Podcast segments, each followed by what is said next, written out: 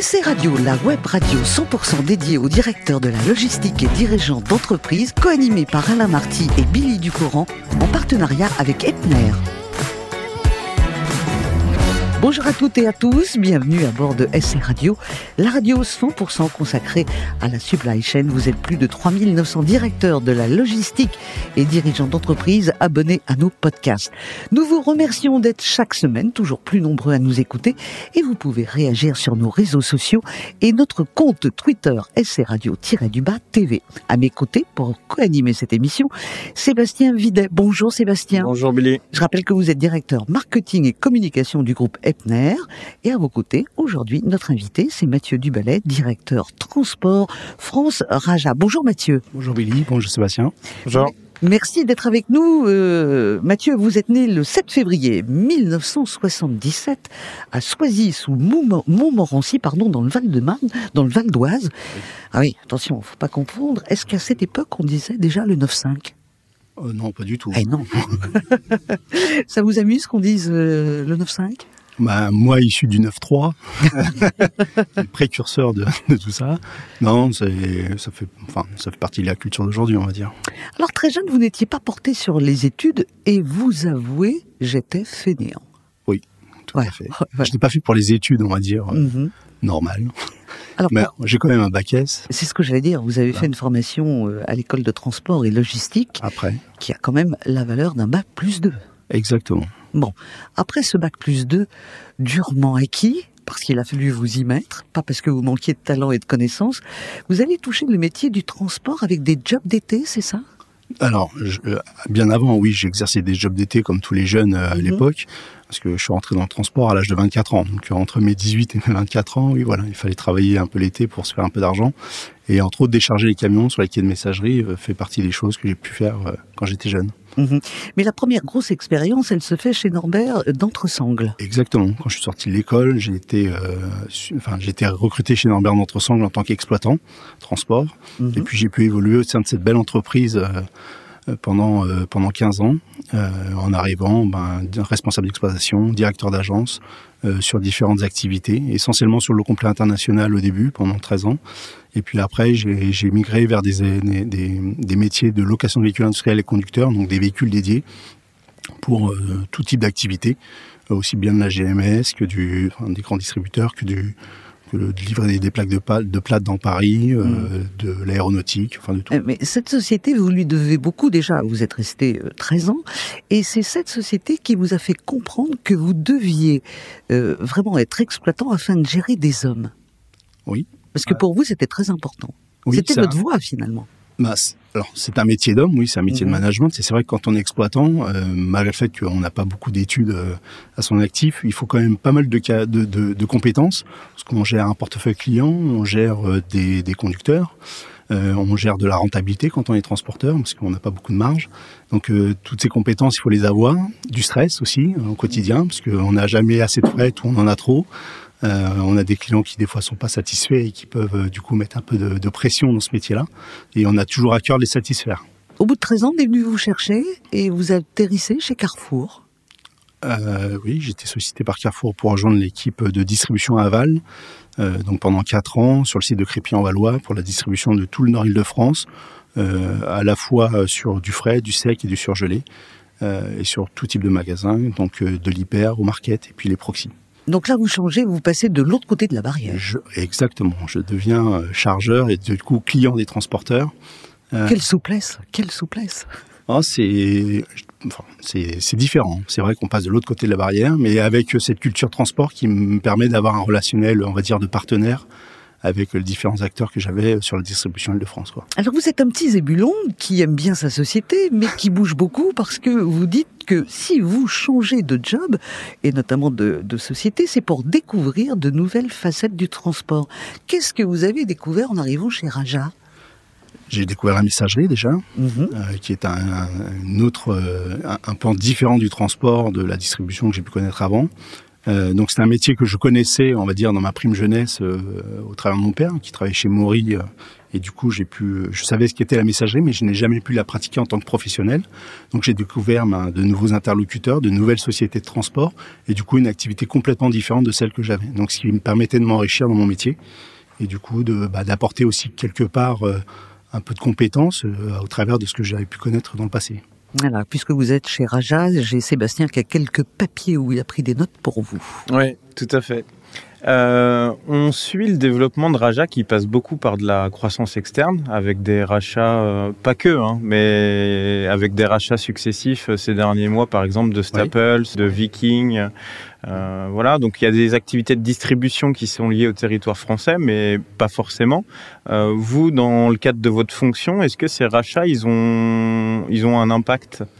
Alors, oui et non. Euh, Aujourd'hui, je, gère le périmètre France, mais quand euh, Staples, enfin quatre entités de Staples ont été acquises euh, à fin 2019, euh, en 2020, nous avons mené un appel d'offres, par exemple sur le colis, qui, qui, représente un gros volume sur la France.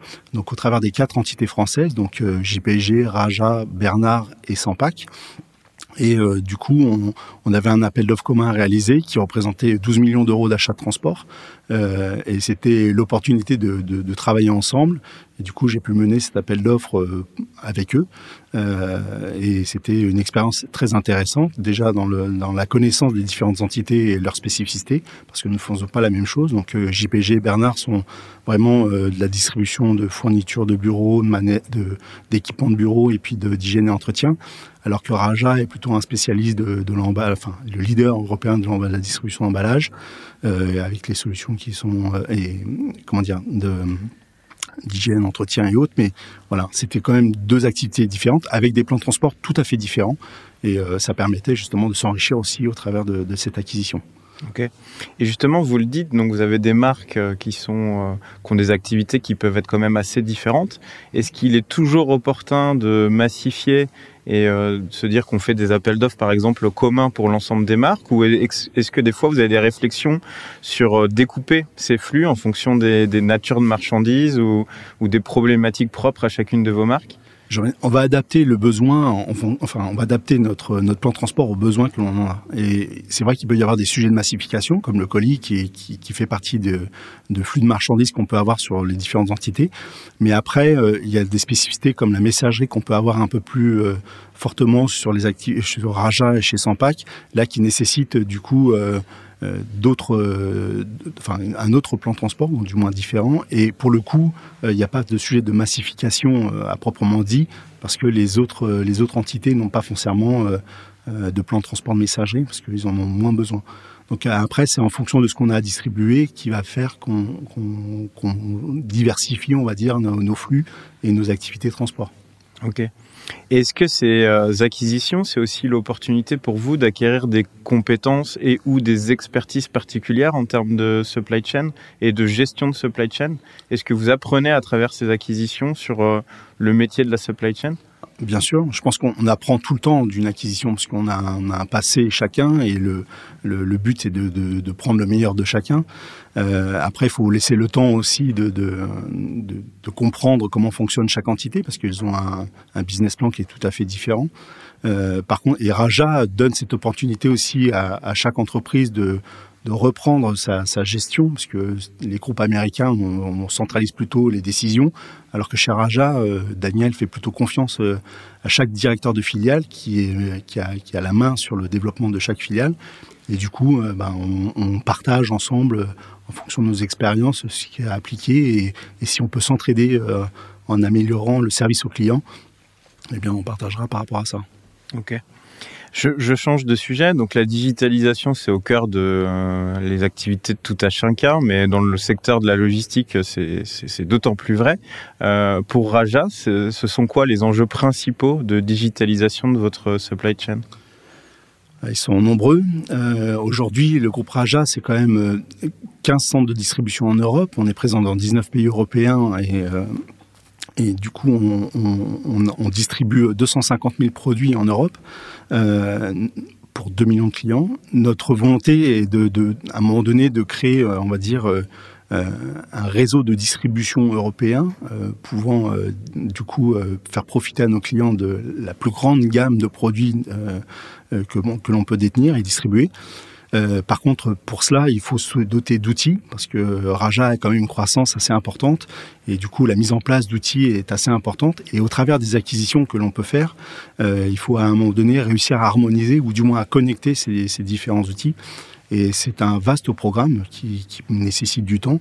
Et aujourd'hui, on est en plein dedans. Donc c'est ce qui est intéressant parce que ça nous permet euh, bah, du coup d'apprendre. Moi personnellement sur la France, on est en train de mettre en place un TMS parce que Raja n'en avait pas. Et du coup, ça, ça permet de, bah, d'apprendre aussi au travers de ça. Mais euh, il y a beaucoup d'enjeux, en tout, cas, sur la, sur la digitalisation, la traçabilité de nos commandes, l'information aux clients euh, concernant le transport. En tout cas, ce sont des sujets d'actualité qu'on essaie de mettre en place. Parce que comme nous sommes distributeurs, on a à cœur de pouvoir enseigner nos clients en temps réel sur leur livraison. Voilà. La première raison, s'il y en avait qu'une, euh, de mettre en place un TMS alors que vous en aviez pas, ça, ça serait laquelle? Euh, Le gain économique. ok. Alors, on va revenir euh, avec vous, euh, Mathieu, sur le télétravail. Est-ce que pour vous, il y a des limites au télétravail? Oui, il y a la limite du métier, euh, certainement, mais ce qui est sûr, c'est que en 2020, quand on a dû passer en 100% télétravail lié au premier confinement, euh, bien sûr, personne n'avait vécu ça, mais sur le transport, le télétravail n'est pas forcément quelque chose de, on va dire, de, de, de présent.